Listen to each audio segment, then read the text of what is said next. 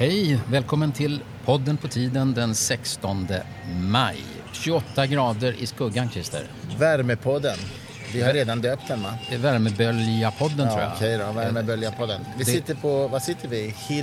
Hillenberg sitter vi. Nu ska du byta uttal också. Hildenberg heter det. Hildenberg, jaha. Ja. Du tycker att det var fel på min betoning? Ja, jag tycker verkligen att det var fel. Det är Niklas Ekstedt som har den här krogen. Tidigare var det Karl Jung som startade den. Och nu har den flyttat ut på gatan. Vet inte, här är inte så Karl Jung? Ja. Okej. Okay. Ja. Så heter han faktiskt. Jaha, det ser man. Han som har startat... Var han jungian möjligen? Nej, jag tror inte det.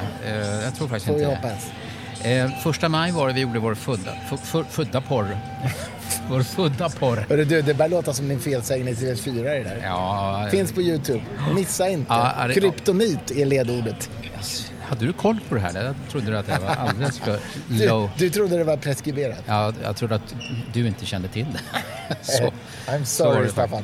I'm sorry. Vad händer i världen? Ja, det är ju 70 år sedan Israel bildades och USA har öppnat ambassad i Jerusalem och minst 50 döda och nästan 2-3 tusen skadade vid Gazagränsen där. Ja, men det är fruktansvärt såklart.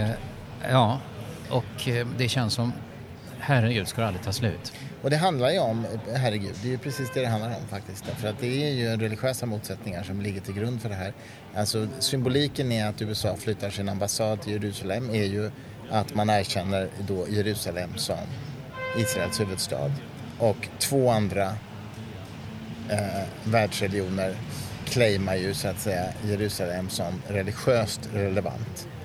Och jag tycker det är så intressant om man tänker efter därför att hela Israel-Palestina-konflikten, om man hade ett strikt sekulärt perspektiv på det så är det ganska enkelt att lösa det. Det är 2 ungefär lika stora folkslag, delar landet i 2 lika delar och så är saken klar. Men är man sekulär så får det plats hur många livsåskådningar som helst i samma stad. Ja visst, men det skulle också gå att dela upp det på ett adekvat sätt. Men just för att det finns då så kallat heliga platser så är det omöjligt alltså. Ja. Och det som jag vet inte om vi pratar, kanske vi pratade om i podden förut, det kommer inte jag ihåg för jag har så dåligt minne, men det som är så intressant är ju också att Trumps manöver här handlar ju mycket om att han vill tillfredsställa evangelikala kristna fundamentalistiska rörelser i USA som vill att Israel ska bli ett stor Israel. Och inte 17 är det för att de bryr sig om det judiska folket. Utan det är för att det står i uppenbarelseboken att Israel måste ha en viss utbredning och en viss storlek för att Jesus ska kunna komma tillbaks. Och då förklara för alla judarna att de har helt fel. Så att det är ju inte så att de bryr sig om det judiska folket och värnar dem på något sätt. Tvärtom. Men de vill att Israel ska ha den utbredning geografiskt som uppenbarelseboken stipulerar. För annars kan inte Jesus komma tillbaka. Och Trump själv, han har förstås många supportrar från de här grupperna. Själv bryr han sig. Jag tror inte, han couldn't care less, tror jag. Det tror inte jag heller. Jag tror tyvärr att han är ganska sekulär, vilket ju ger sekularismen ett jäkligt dåligt rykte. Ja. Men det tror jag nog att han är. Men han låtsas ju, eller han liksom... Ja, han försöker tillfredsställa dem med anti-abortlagstiftning och stopp till bistånd till organisationer som hjälper kvinnor med abort och sådär. Det är fruktansvärt. Men just den här Israel-grejen är ju just, och det är ju därför som jag menar sådana organisationer som Livets Ord i Sverige traditionellt har varit väldigt Israelvänliga, eller de lite mer fundamentalistiska frikyrkorna i Sverige är väldigt Israelvänliga. Det är ju inte för judarnas skull. Själv är jag vänlig mot alla. Det är väl en bra grundhållning, oavsett livsåskådning. Ja. Apropå Israel då så vann ju en israelisk artist och låt Eurovisionsschlagerfinalen. Där går faktiskt gränsen för vad man kan tolerera från Israel tycker jag. Det var en så jäkla dålig låt. Ursäkta mig. Alltså jag har inte ens hört hela låten men jag har bara sett att hon har en rolig frisyr och kacklar som en höna lite grann. Ja. Det räcker kanske. Men jag skulle aldrig döma en 3-minuters låt bara på att lyssna en minut. Men det kan finnas stora musikaliska kvaliteter bakom detta kacklande menar du? Ja, jag har sett människor som ger intryck av att ha status i den här musikbranschen som har sagt det var rätt låt och var rätt artist och det är så fantastiskt. Det är ju andra gången som Israel vinner. Dels Dana International för en massa år sedan. Men innan dess, de här Abanibi Oboebe. Kommer du ihåg den? Abanibi Oboebe. Kan du inte sjunga den? Jag har gjort det nu. det är redan gjort. Det gick så hela tiden kanske? Ja, det gick så i stort sett. Da, da, da, da, da. Nej, men jag kan sjunga för sig mer, men det är inte läge. Nej, okay. Faktiskt. Jag vet ju precis vad som efterfrågas av våra lyssnare. Hej på er förresten. Hej. Hej på er.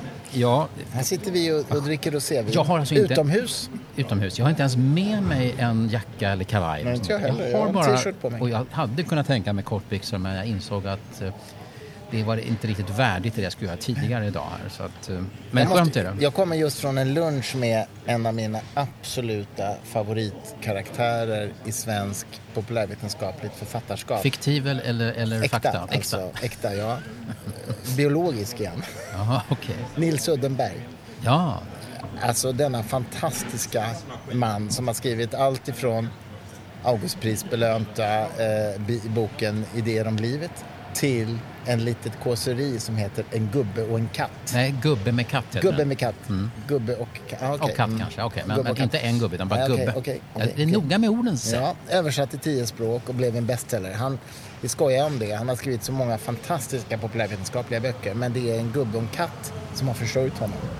För den blev en superbestseller. Jaha, betalar du så dåligt för hans böcker alltså?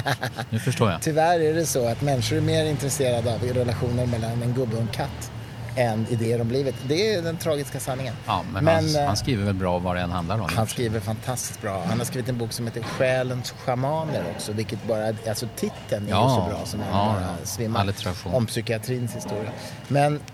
Men nu håller han på med en fantastisk bok faktiskt som vi jobbar med på förlaget om Gustaf Retzius, den vetenskapsmannen som ju är mest känd för sina skallmätningar. Och har ju oförtjänt dåligt rykte. Och han kallats rasist och allt möjligt. Vilket ju är en anakronism. Därför att den tidens vetenskap uppfattade människoraser och trodde att det gick att mäta sig fram till dem. Men han la faktiskt inga värderingar i det där.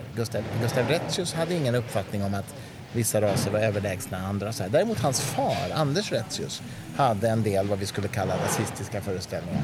Men Gustaf Retzius, såvitt jag vet, hade inte det.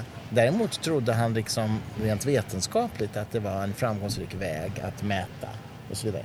Men det där blandas ju ihop som bara den i dagens debatt. Gustaf Retzius var också gift med Anna Retzius då, dotter till, vad heter han, Lars Johan Hjärta. Jaha. Aftonbladets grundare.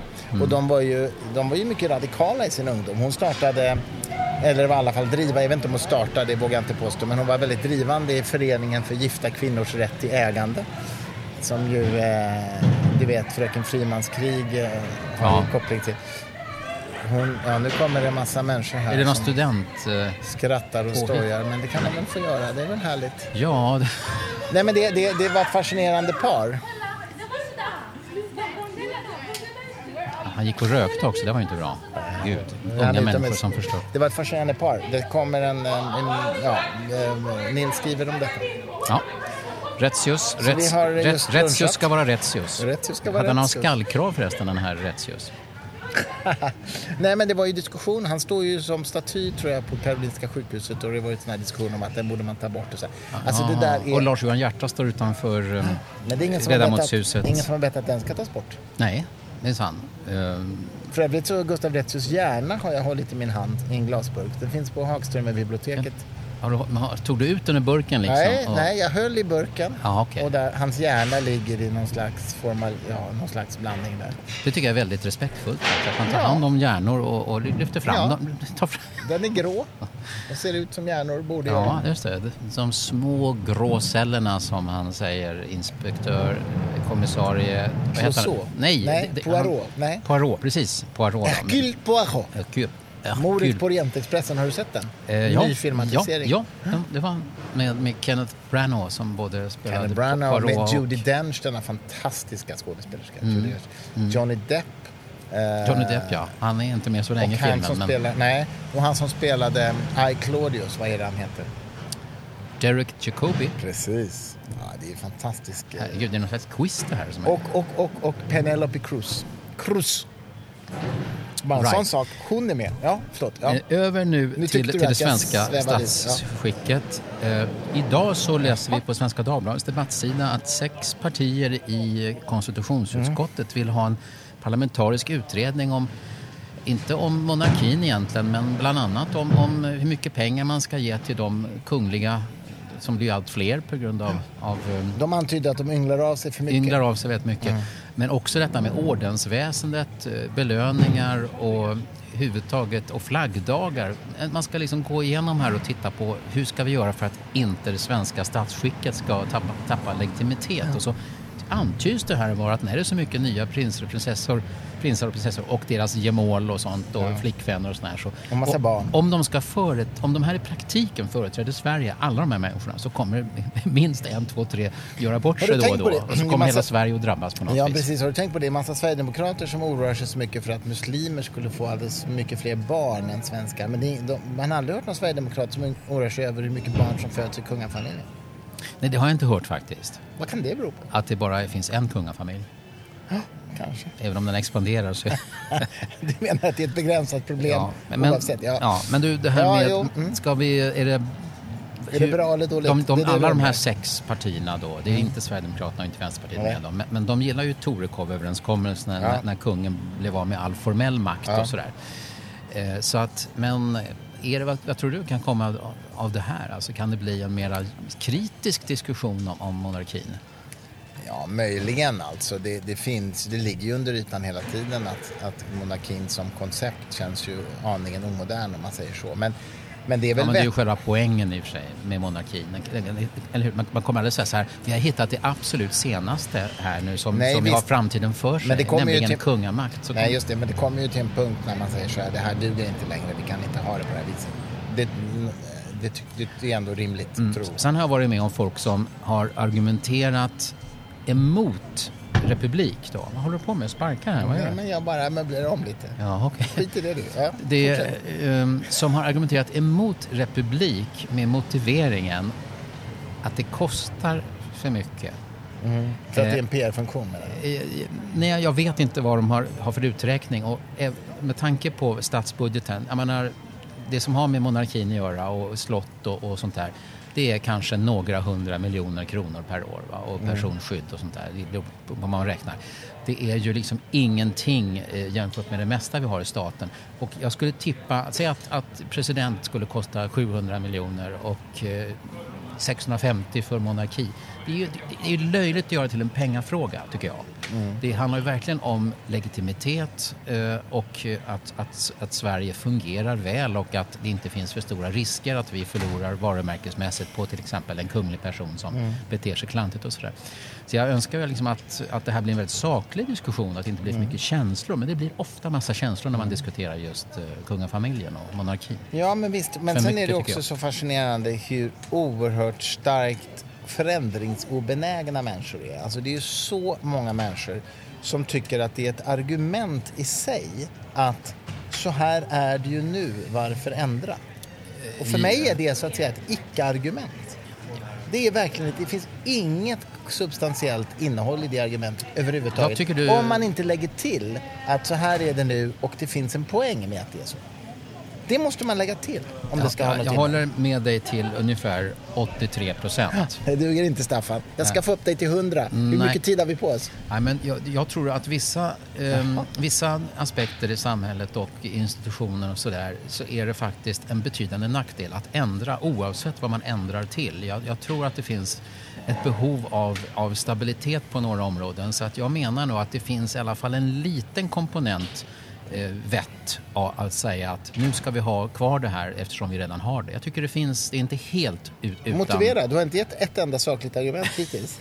Nu bara slog du fast ungefär vad jag just sa. Ja, men jag tror att bättre kan du, om du inte vill ha ett land som är helt anarkistiskt och där man inte har någon som helst säkerhet... Vad kommer anarkismen in i bilden? Jag säger ju att man kan ändra från en ordning till en annan ordning, inte till anarki. Där, nu bättre kan nu fick jag ju inte avsluta meningen här när jag blev brutalt avbruten, så att jag är inte säker på... Okej, försök jag vet inte ens hur jag själv skulle avsluta det. Så att nu får en chans till. Jag måste ju ha lite metaperspektiv på min egen medverkan här. Nej, men alltså, det finns... Och alltså... Vad är det som håller samman Sverige? Vad är det vi har som är så pass gemensamt så att det bidrar till att vi fungerar väl även med människor vi inte känner. Att det, inte ändra på saker menar du, skulle ju vara ett argument. Ja, inte ändra, alltså att saker och ting är kända och består och det är någonting att hålla sig till. Så du menar att jag fungerar, om jag nu fungerar väl i samhället, vilket man kan diskutera, men om man antar det, menar du att det skulle bero på att vi har monarki? Alltså, ibland så argumenterar du så att man tror att man har hamnat i något debattprogram på tv. Alltså. Ja, men du tar det här exempel. I podden på tiden har du hamnat. Om du kollar här på Humlegårdsgatan så ser du att invid husvägen så är det en trottoar. Ja. Där får människor gå och så vidare. Man kör inte bil där. Ja, men det finns ju ett argument. Vänta för det. Vänta nu här. Ja, okay. Gud vad jobbar du ibland. Satan. Okay. Ja, det är bra att du visar det för hela svenska folket hur det är, så att det blir så att folk förstår hur jag har det. Här i mitten då har vi liksom en slags väg, va? Här kör bilarna. Ja. Det är klart att man skulle kunna byta plötsligt över natt och säga, nej men jag kör bilarna på trottoaren istället. Och så får folk gå mitt i gatan. Du menar som när man lade över från vänster till höger trafik? Ja. Och för det gör väl ingenting. Det är inte, okej, nu är det lite för smal kanske för bilarna och trottoaren, men liksom kanske. Att man byter, det spelar ingen roll. Och då menar jag, just för att vi har vant oss vid att bilarna kör i mitten och fotgängarna går på trottoaren på sidan, så finns det en slags trygghet i det. Även om du aldrig varit i Stockholm så kommer du ändå som bil köra på rätt ställe och som fotgängare gå på rätt ställe. Får jag säga något nu? Det var ett rätt fantastiskt argumentation. Det var ett uselt argument. Det var inte bra. Fullständigt uselt. Jaha. Alltså det var så undermåligt så att jag är helt mållös. För det första så är det ju så här att det är ju väldigt mycket nackdelar med att bilar kör på trottoaren och människor går i mitten, för det är inte byggt så. Men vi har ju ett exempel på just när man har gjort detta, när man la om från vänster till höger trafik, eller hur? Varför gjorde man det? Jo, det var väl en nu kommer inte jag ihåg det, för jag var så liten då, om jag ens levde. Men det var en anpassning till europeiska konventioner, antar jag. Eller vad var skälet? Ja, det var ju redan så att vi hade bilar som var vänsterstyrda. Så att det var ju lägre trafiksäkerhet med tanke på att man körde till vänster. Så ratten satt på fel sida egentligen. Ja. Men Sverige var för lite. Min poäng är bara att det fanns sakliga skäl till att ändra. Och det fanns inga sakliga skäl till att behålla det. Sen blev det lite stökigt under någon timme eller några timmar säkert. När det var ovant. Men jag menar, det är ju ett mycket bättre argument i sådana fall för att kunna göra förändringar om det finns goda skäl. Ditt argument var ju, nej det var krystat. Det är bara för namnet. Men... ring in till oss och säg vem ni tycker har rätt. Det vill vi faktiskt veta, för det här, nu har vi en riktig konflikt. Ja, hashtag Sturmark är på fel spår. Ja. Det var roligt. Du, förra söndagen så var det ju partiledardebatt i Sveriges Television. Lägg märke till att jag inte alls sur för att du har hånat mig eller kränkt mig. Absolut inte. Det gör mig ingenting. Det är bra. Ja, vad kommer du ihåg av den där debatten? Det är så hajpat och det är valår och det är så mycket. Nu ska de alternativen bli tydliga och vem gjorde bort så och vem har bäst och så. Ja, tyvärr så var det ju faktiskt Stefan Löfvens bortgörning mot Jimmy Åkesson när det går ett sus genom hela publiken. Ämnet handlar om... Det är en hånflabb snarare. Ja, det var så genant. Och temat var våldtäkt, statistik och så vidare. Och den kan man diskutera på många sätt. Och Jimmy Åkesson väljer naturligtvis sin vinkling och kopplar till invandring och sådär. Men Stefan Löfven börjar prata om kvinnors lönesituation istället. Och säger det. Och anställningstrygghet. Anställningstrygghet, som om det skulle ha med saker med. Och det var så pinsamt. Ja. Och det förstod ju han själv också. Det såg man ju på honom. Stackars Stefan Löfven. Jag kände faktiskt... Jag tyckte synd om honom. För han menade ju inte så illa som det lät. Men det kom inte så illa. Alltså. Jag tror att han följde den här gamla maximen. När du märker att du har trampat i klaveret, stå kvar där. Det låter lika illa när du drar ur foten. Och det gjorde han ju. Vi höll ju detta liksom. Men det här är ju rätt mycket av eftersnacket kring det där också. Ja. Sen måste jag säga att jag tycker det är konstigt att det känns som att det är så ont om tid. Det är så stressigt. Man hinner inte lyssna på svaren, utan antingen är det ofta är det en programledare som avbryter faktiskt, och inte en annan politiker. Ibland är det en annan politiker som avbryter. Kan vi inte få åtminstone avsluta den fras som sägs innan det avbryts? Så att det är inte särskilt njutbart tycker jag med de här. Det är en lite som ritual i de här debatterna. Det ska liksom, och när jag var ung så var det ju absolut inga partiledardebatter utom precis före val. Det var inte ens en gång per år alltså på tv. Så nu är det ju minst en gång i halvåret. Ja. Och jag tycker det är kanske diskutabelt. Men det är klart, det skapar ju en slags känsla av valtemperatur och sådär. Och det ger ju arbetstillfällen. Nej, men jag älskar ju att se de här partiledardebatterna. Det är ju supernördigt, men jag bänkar mig ju verkligen framför tvn när det är 2 timmar. Har du kvar koncentrationen då under den liksom första? Ja, hyfsat. Den första är ju en hel timme lång. Jag brukar kolla lite på Twitter samtidigt och se hur folk kommenterar och sådär. Du vet, simultankapacitet. Gör du det? Ja. Jag tror att du bara skrev saker på Twitter. Läser du också? Ja, det var värst. Jag tänkte ju säga att det händer till och med att jag själv kommenterar, men det är inte så vanligt. Nej. Det gjorde jag inte den här gången. Men jag kollar lite hur flödet ser ut och så lyssnar jag. Jo, men jag tycker det är lite grann av en stund av stillhet och... gud, jag hör ju själv hur nördigt det låter. Men jag tycker faktiskt stund om... Stund av stillhet när de talar i mun på varandra. Och, ja, då kan jag vila. Var tyst för en gångs skull. Ja. Jag ser det framför mig. Du har en stor tv, va? Så att liksom partiledarna fyller hela din... Ja, hela vardagsrummet. Ja. Fylls. Ja, det här är podden på tiden. Värmebölja-podden den 16 maj. Du, jag har ju lämnat som ordförande i Humanisterna nu sedan några veckor. Pratade vi om förra gången faktiskt. Jag vet det, men jag vill ändå kommentera en ny bok som kommer i dagarna. Som faktiskt är otroligt fascinerande. Peter Watson, en av Englands främsta historiker, kommer med en bok som handlar om det sekulära. Ja. Den sekulära idéströmningarna efter Nietzsche. Alltså när Nietzsche 1881 deklarerade att Gud är död. Får jag fråga, hur viktig var Nietzsche på den tiden? Alltså brydde sig folk om det där? Blir de gudstroende? Ändrar de sig? Oj, jag har haft fel då när vi hör. Nej, men Nietzsche var nog ganska... Han var ju kontroversiell redan under sin livstid. Han är ju oerhört missförstådd också, därför att folk förknippar ju honom väldigt starkt med nazismen. Nietzsche var ju absolut inte lagd åt varken nationalistiska strömningar eller fascistiska strömningar i den meningen. Det var han ju inte. Han var ju kosmopolit. Han avskydde ju nationalismen. Och Nietzsches übermensch-begrepp var ju, handlade ju inte alls om det som vi idag förknippar med begreppet, alltså i nazistisk tolkning, utan det var ju människor som var gränsöverskridande och normbrytande, som vågade gå emot rådande liksom, moraliska normer och konventioner och vågade liksom, tänka själva och sådär. Det var helt och hållet positivt laddat alltså. Ja, alltså Nietzsche hade ju jätteknäppa idéer också. Han var ju krigsromantiker i ett antal avseenden som ju var jäkligt, tycker jag då, osund. Men han var absolut inte nationalist eller nazistisk anfängare. Det var han inte.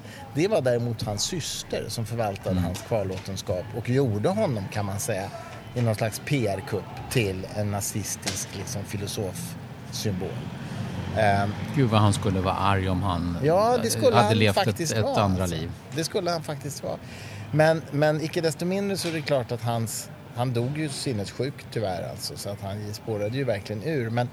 Men hans uppgörelse med religionen var ju frenetisk på många sätt. Och inledde ju ändå en era där en så att säga ateistisk syn på gudsfrågan, får man nog ändå kalla det, blev väldigt påverkade väldigt mycket liksom tidens idéströmningar, Freuds psykoanalys eller liksom konsten med Picasso eller litteraturen med James Joyce. Hur vet du allt det här? Du var ju inte med då. Nej, jag var inte med. Camus liksom, jag menar existentialismen, va. Allt det här hämtade ju sin... Man kan inte säga att direkt byggde på föreställningen att Gud är död, men det var ändå så att säga en slags grundsyn som man försökte utveckla alternativa beskrivningar av vad det innebär att vara människa och att existera och vad som är mening och sådär, utifrån föreställningen om att Gud faktiskt inte existerar. Så i den meningen så hade då den ateistiska synen på gudsfrågan ett enormt inflytande över konst, musik, litteratur och vetenskapen, Einstein och så vidare. Och detta har alltså Peter Watson skrivit en bok som heter Den gudlösa tidsåldern. Tegelsten, säger jag. Det är en tegelsten. Jag fick den precis från tryckeriet idag. Och, men det är verkligen fascinerande för att det har format så stor del av 1900-talets tänkande faktiskt. Men du, Nietzsches formulering där, Gud är död, skulle man kunna... uppfattas som att han menar, Gud har funnits, men nu så har just sagt att han har råkat avlida. Ja, men det menade han inte. Han menade inte så. Nej, han menade liksom att idén om Gud har spelat ut sin roll. Mm. Jag hade ju nog velat att han skulle ha några alternativa formuleringar där. Men måste jag känna, han hade ingen PR-konsult. Men det är lite 2000-tals perspektiv jag har på den saken kanske. Jaha, du, vad har du, vi tycker ju om när liksom folk är lite... När det blir lite kontrovers om saker och ting. Och någonting vi kan vara lite arga på. Sådär. Det kom enligt vissa medier en FN-rapport för någon vecka sedan. Mm. Som utmålade Sverige som, jag ska inte säga rasismens paradis, men nästan, va? Otroligt. Sverige stöttar och sporrar rasistiskt hat, står det här på Svenska Dagbladet. Sverige får svidande kritik från FN för stort antal hatbrott och fortsatt rasistiskt våld. Särskilt mot muslimer och afrosvenskar. Vi oroliga, skriver FN, som kräver omedelbara krafttag mot rasism. Då undrar man så här, är det nu FNs generalsekreterare och säkerhetsrådet som har skrivit ett brev till Sverige och tycker att vi är rasistiska? Nej, det är inte FN överhuvudtaget. Nej. Utan det är ju det svenska FN-förbundet. Som är helt fristående från FN. Ja, jag har faktiskt gjort ett par jobb för några år sedan för dem, modererat. Och det är människor som naturligtvis tycker att FN är en viktig organisation och vill sprida kunskap och ge den mer muskler och sånt. Och även diskutera vad FN gör och sådär. Det är positivt. Men jag får ju intrycket att organisationen mer och mer har blivit politiserad och delvis drar väldigt nytta av det här varumärket FN. Ja. Och man blir nog gärna förväxlad med FN. Va? Ja. Men det är lite rörigt det här, va? För att det är tydligen så att det är Svenska FN-förbundet som har skrivit den här rapporten som säger att Sverige är rasistiskt. Och Svenska Dagbladet har rubriken då FN larmar, Sverige stöttar rasistiskt hat. Vilket ju då låter som en direkt felaktighet. Men sen har de då skickat sin rapport till FNs... vad heter de nu då? Rasdiskrimineringskommitté. Och det tror jag är knutet till FN. Och de har tagit emot rapporten och i viss mening tror jag bekräftat vissa slutsatser i den. Mycket möjligt, men det finns rätt märkliga kommittéer inom FN, så att även om... Alltså, det är ändå inte FN, menar jag. Varenda liten organ i FN-systemet. Och FN har enormt mycket... Det är ju delvis... en väldigt odemokratisk organisation, bland annat därför att så många av medlemmarna är ju diktaturer. Ja, visst. Det är jättemärkligt. Ett bra exempel på detta är ju Kairo-deklarationen, som ju är ett antal arabstaters alternativ till FNs deklaration om mänskliga rättigheter. Kairo-deklarationen säger då att människor ska ha mänskliga rättigheter så länge de inte står i strid med sharia-lagar. Och den deklarationen, om jag minns rätt nu, med reservation för att jag kan ha fel, så är det så att den är då ratificerad utav tillräckligt många medlemsländer i FN för att få officiell status som FN-deklaration i någon slags mening. Jag kan verkligen inte detaljerna, men det betyder inte att FN som helhet står bakom den, men att den har ändå en slags officiell status, tror jag. En status kanske någon. Sen har jag väldigt svårt, jag vet att det finns att kalla ett antal nationer för arabländer. Ja, jag vet. Tänk vad man osynliggör alla de människor i de här länderna som inte uppfattar sig vara av arabisk etnicitet. Det är ju oftast, man menar ju då länder som är islamistiskt styrda egentligen, va? Eller, och det är ju inte alla arabländer. Nej, men jag tror man menar det när man tror, inte vet jag, men huvudtaget det. Och det samma problem är det när man ser muslimska länder. Vad är definitionen på ett muslimskt land? Ja, men där kan man ju säga som så att i den här deklarationen så var det väl bara med länder där muslimsk ideologi har en väldigt stark inflytande på staten och sånt. Och där så att säga moskéerna är ihopkopplade med statsmakten i sig. Så på det viset så är väl det lite mer relevant att beskriva dem som är muslimska än som arabländer. Jo, men även där har du ju svåra... Det ena är ju identitet och det andra är ju en ideologi. Exakt, men det är ju också svåra gränsdragningsproblem. Ta Bangladesh. 90% minst av befolkningen är muslimer. Men när Bangladesh blev självständigt 1971, tror jag det var, från Pakistan, så var fick de en mycket sekulär konstitution. Sen har den sakta islamiserats i och för sig. Men den är ändå fortfarande ovanligt sekulär jämfört med många andra muslimska. Men apropå stabilitet i länder och sånt där.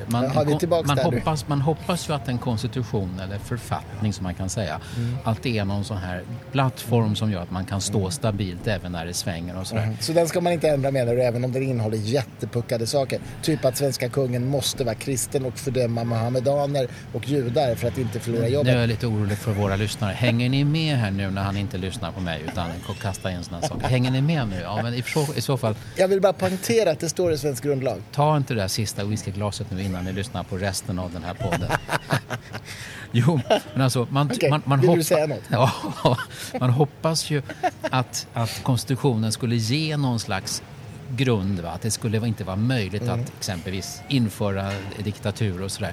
Men de här exemplen med Bangladesh och på sätt och vis också USA som har en så jäkla sekulär konstitution, det hjälper inte att ha, verkar som, en konstitution. Det går att runda den på olika sätt, eller det finns så många krafter som så att säga inte går den vägen, så att man kan inte vara säker ens när man har en väldigt god och välavvägd konstitution. Det var det jag ville säga, Christer. Det var det jag försökte säga. Ja, nej, men det har du rätt i. Alltså, det är rätt. Nej, men säg så här, för att använda filosofisk terminologi, det är en nödvändig men inte tillräckligt villkor för att det ska bli bra. Alltså en sekulär konstitution. Nödvändig men inte tillräckligt. Ja. Svenska Akademin hade inte hunnit bestämma sig för att göra en paus i utdelandet av Nobelpriset när vi möttes 1 maj, tror jag. Och det var ju många som skulle gissa. Det är ju så många kulturjournalister som är väldigt väl och högtaliga i de här frågorna. Var det klokt, tycker du, av Akademin, de som nu fattar det här beslutet? Ja, jag konstaterar att på mitt förlag Fri Tanke så kommer vi i alla fall inte få Nobelpriset i litteratur i år. Det var din tolkning, ja. Ja. Nej, men skämt åsido. Jag tror att det var alldeles nödvändigt beslut. Och jag tycker att det är en bra idé med en extern kommission som ser över hela konstruktionen, som ju vissa utav de avhoppade ledamöterna förespråkar. Nej, men det är ju ett totalhaveri, och Horace Engdahls Epstein-intervju gjorde ju inte saken bättre, om man säger så. Nej, det tror jag vi pratade om sist, va? Sen har jag gjort en stor sak av det här fotot som en fotograf på DN har tagit, och där han skrattar så mycket och så här, men det ser ju... Det ser ju märkligt ut, va? Det var ju efter det här mötet när de hade bestämt att de skulle göra uppehåll. Då kom han och Kristina Lugn gående i armkrok där på något vis, och så gapskrattar han, ser ut som. Men det säger ju ingenting. Nej. Det är ju en ögonblicksbild, alltså det går ju inte att dra några slutsatser. Det var rätt i. Han kanske hade bytt sinnesstämning en 125 sekund efter det där. Ja, faktiskt. Man kan inte dra några slutsatser. Tycker jag. Men nog är det väl ändå vettigt att man... Sen får vi se om det blir något Nobelpris nästa år. Det är... men jag är inte så helt säker. Nej, men det verkar som om Akademin kommer välja in nya ganska snart. Det har väl Göran Malmqvist eller någon annan sagt. Så att... Och sen finns det de som säger, vem vill bli ledamot i en akademi med det här ryktet? Ja. Och skulle du tacka ja? Den frågan var onödigt hypotetisk, kan jag säga, för att inte ens jag har ingenting av det man måste ha för att sitta i akademin.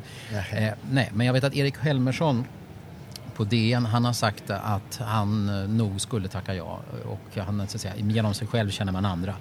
Det är jättemånga som inte skulle säga nej om de förstår att de är utvalda på den här chansen, även om det finns problem med varumärket. Så att jag tror nog att man kan hitta människor. Sen kan det vara det stora, tror jag också faktiskt. Det är inte det som kommer att falla på. Jag tror att man faktiskt kan tänka utan att hyckla så här, att jag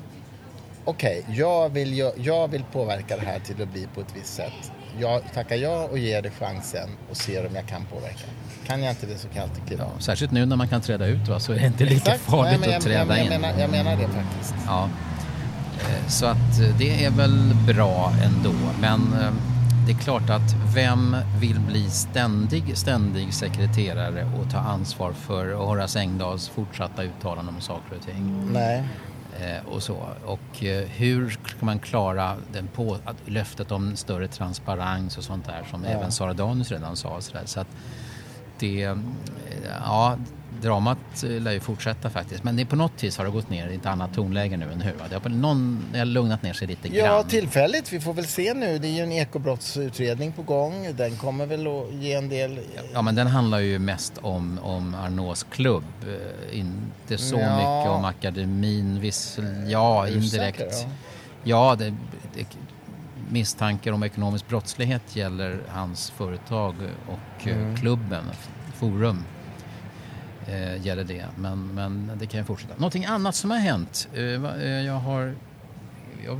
jag tycker att det, förutom de här obehagliga sakerna med folk som dödas i Gaza och sådär, så är det väl inte någonting som jag tycker sticker ut. Nordkorea är ju ständigt spännande i och för sig, och nu är det ju lite så världspolitiken frostigare så att säga där. Ja, just det, jag förstod inte riktigt vad det var som det lät häromdagen som att nu så gammalt grål kastas över bord, nu kan de mötas, nu ska USA och Nordkorea och det verkar ha delvis med den här militärövningen som USA och Sydkorea gör, men kanske något annat också.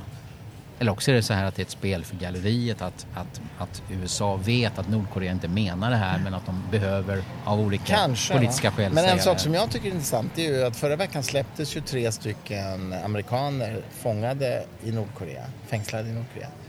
De har ju inte gjort ett enda journalistiskt uttalande sedan de kom till USA. Mm. Det kan ju inte vara en slump, utan de måste ju vara ålagda med munkavle. Eller i alla fall ombedda, vädjade till att inte säga något företag. Ja, visst. Och min gissning är ju att de själva inte vill göra någonting som de uppfattar som skulle kunna skada det här. Så att man behöver nog inte använda så hårda tumskruvar. Nej. För att... Men jag menar, det är ju alldeles uppenbart att de skulle kunna berätta en massa saker. Och den historien vill man ju höra förr eller senare. Det vill man göra. Och men sen, en stor nyhet är ju att, vad heter Fikromaru, precis. Fikromaru, precis. Jazzläkaren som... Det var ändå fantastiskt, tycker jag. Det var så skönt att se. Såg du honom igår? Ja, i snygg skjortan hade förresten för att komma direkt från fängelset. Jag undrar, den såg ut som man köpt kanske på... hade bytt om innan. Ja. Inte uteslutet. Ja, och han sa ju det att det är fantastiskt, men efter 5 år i fängelse så vet inte han hur det känns riktigt ännu. Han kunde inte riktigt sätta ord på sina känslor och hans där. Dotter tog emot honom. Gud, det var så fint. Jag blev faktiskt lite rörd när jag såg det på det. Ja, jag är lätt rörd på sådana här saker, men jag tyckte det var jättefint. Ja, och jag har inte sett honom annat än på stillbild tidigare. Han var en levande person och även om han nu har tydligen haft stora hälsoproblem så verkar han vara en väldigt duktig. Han såg ut att vara i god form ändå. Ja, han kanske kan operera fler hjärtan om han kommer tillbaka där till... Men han lär ju ha en historia, han har ju en historia att berätta när han kommer hem förstås. Ja, jag undrar man är torterad. Ja, jag tror kanske inte det ändå. Ja, det är, riktigt. Nej, jag vet inte. Nej, men... Och Iran-avtalet, jag är inte särskilt insatt, men det är ju många som har sagt att världen har blivit en liten farligare plats nu när Trump sa upp det här kärnenergiavtalet med Iran. Ja, jo men... Och sen har det varit... Ja, Mellanöstern kommer fortsätta göra skäl för epitetet en ständig oroshärd, verkar som. Ja. Man kanske kan nämna, även om jag inte längre har en formell roll i Humanisterna, så är det ändå värt att nämna att Humanisterna lanserar just nu i dagarna sin stora valrörelsekampanj, En skola för olika, som också är en webbsajt, enskolaforolika.se. Ja. Och där hela poängen är liksom stopp för religiösa friskolor helt enkelt. Och det är ju vi inte ensamma om att säga, det har vi sagt i 10 år, men nu har ju även en del partier ställt upp på den linjen. Ja, men du, varför går Humanisterna in med en fråga som redan är på dagordningen som flera stora partier redan ägnar sig åt? Ja, men det är ju så att vi har ju drivit det här under hela min tid som ordförande har vi ju drivit den här frågan och nu är det ju några partier som har gått på vår linje, men det tycker inte jag är ett skäl att sluta driva den. Jag tror att det är en viktig fråga i valrörelsen att lyfta fram och det är vår fråga. Det är ju partierna som har följt oss och inte tvärtom så att säga. Ja. Sen är det ju en hel del som jag hör som tycker att kasta inte ut barnet med badvattnet. Vi har inga problem med de kristna friskolorna. Det är bara de muslimska. Ja. Stoppa inte väl fungerande skolor bara för att det finns... Ja, men det är struntprat. Visst hörs det rätt mycket. Ja, och det är struntprat. Det som inte är struntprat är att det säkert är så att det är mer ordning och disciplin än del av de här. Men det är ju inte det enda värdet på en skola. Det är ju faktiskt ett värde i att eleverna lär sig samma saker också. får en världsbild som är något sånär vetenskapligt förankrad och liksom en värdegrund som är något sånär sekulärt förankrad. När det gäller synen på hbtq eller kvinnor eller vad du vill. Va? Mm. Och det är ju också viktiga värden. Inte bara till tyst i klassen. Det kan ju inte vara det enda värden. Och jag menar, en del av skoldagen är ju faktiskt rasterna också. Mellan lektionerna. Ja, och om det är helt segregerat då, vilka man möter på rasterna. Så det är klart att det också påverkar. Ja, vad man, visst. Eftersom det faktiskt, det, jag tycker det är så, lite fostran som skolan ska göra. Exakt. Det är lite gammaldags ord där. Men, och jag tycker det är så konstigt. Va? För att när man företräder linjen nej till religiösa friskolor, så väldigt många människor som tror att man vill liksom inte tillåta att barnen exponeras för religion överhuvudtaget. Och det är ju fullständigt fel slutsats. Jag har inga problem med att föräldrarna skickar barnen på söndagsskolor eller fredagsskolor eller religiösa fritidsaktiviteter. Jag skulle inte göra det med mina barn. Men om de vill göra det får de väl göra det. Men den obligatoriska skolan ska inte ha det. Den distinktionen verkar många missat. Ja, totalt. Och det är rätt många debattörer på den, framförallt den kristna sidan, som jag uppfattar humanisterna och andra som talar om ett sekulärt samhälle, att man vill ta bort all religiös utövning som syns i samhället. Den är så otroligt vanlig. Ja. Till och med professorer har jag hört använda tolkningen. Det är jättesorgligt. För det, jag hade ju inte ställt mig bakom humanisterna om det hade varit en sån intolerant inställning mot andra livsåskådningar. Och det har det aldrig varit och kommer inte bli. Nej. Men det är ju ganska spridd. Det är ju rätt skickligt eller onödigt eller synd att en felaktig bild är så spridd. Ja, men det är ju så att våra meningsmotståndare så att säga sprider ju gärna en fejkad bild av vad vi står för. Det ligger ju i till skillnad från oss som alltid säger som det är. Precis. Även om de skulle missgynna oss själva. Det är precis. Precis, det är ju rätt princip man måste ha, va, i sanningssökandet.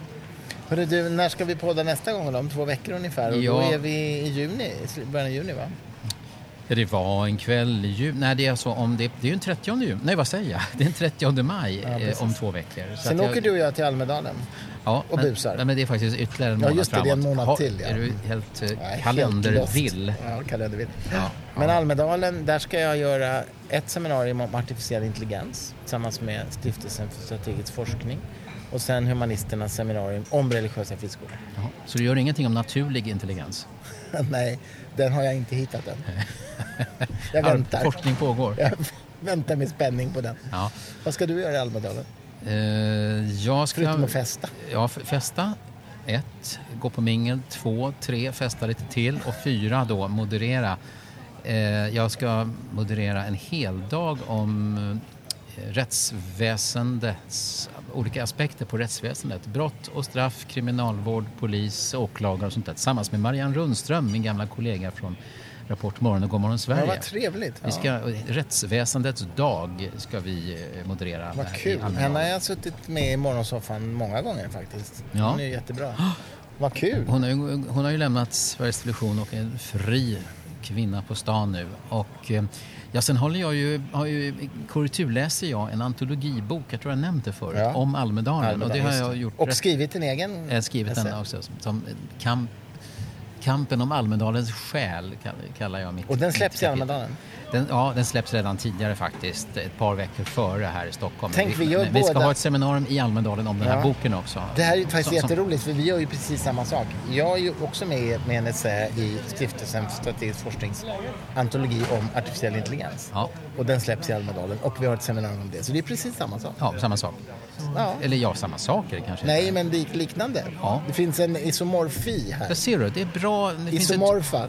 Isomorfa, ja. Och det är bra att det finns några saker som inte förändras här i samhället. Man vet vad det är för rutiner och ritualer. Ja, man följer katekesen. Du tycker kungen ska fortsätta fördöma muhammedaner och judar. Ja, det är bra. Ja. Om ni inte vet vad Kristus syftar på nu, så får ni faktiskt antingen googla eller skicka eller berätta det på vår Facebook-sida, att ni inte riktigt vet vad han snackar om. Var ditt mellannamn. Så kan vi ta upp det där. Men det är en liten hemuppgift om ni inte förstod varför han tar det här med att kungen måste fördöma muhammedanerna. Jag skriver om det i min bok. Har du bara skrivit en bok? Nej, men min senaste upplysnings första året. Ja, ja. Där har jag ett kapitel om detta. Ja. Och därmed hoppas jag att ni får en underbar kvart från och med nu när ni ska smälta denna podd. Ja. En sista sak måste jag faktiskt får jag ge ett litet eventtips. På måndag, Jane Goodall i Stockholm, Skalateatern. Denna fantastiska kvinna, 84 år gammal, som alltså har levt ett långt liv med schimpanser och anses vara en av världens främsta experter på schimpanser, kommer till Stockholm och pratar om detta tillsammans med Mattias Klum. Skalateatern måndag den, vad är det för datum? 21 maj klockan 19. Nej, klockan 18 eller något. 21 låter rimligt, klockan 18 är det. Fritanke.se kan man se mer om detta. Ja, men det är faktiskt jättekul att vi har fått hit henne. Hon är ju en legend faktiskt. Hon är verkligen en legend inom sin bransch. Hon och Diane Fossey skickades ut samtidigt, tror jag, av någon primatolog som jag har glömt namnet på, som två unga kvinnor som skulle studera Diane Fossey, bergsgorillor, och Jane Goodall, schimpanser. Och Diane Fossey blev ju porträtterad av Sigourney Weaver i en film. Eller hur? Och Bob Fosse, han är musikalregissör och filmregissör. Det var en oerhört bra koppling. Men ja, ja, bra. Jaha, ska vi avrunda, tycker du? Hejsan hoppsan, tack Christer och varsågod. Ja, Staffan Dopping för ikväll och idag.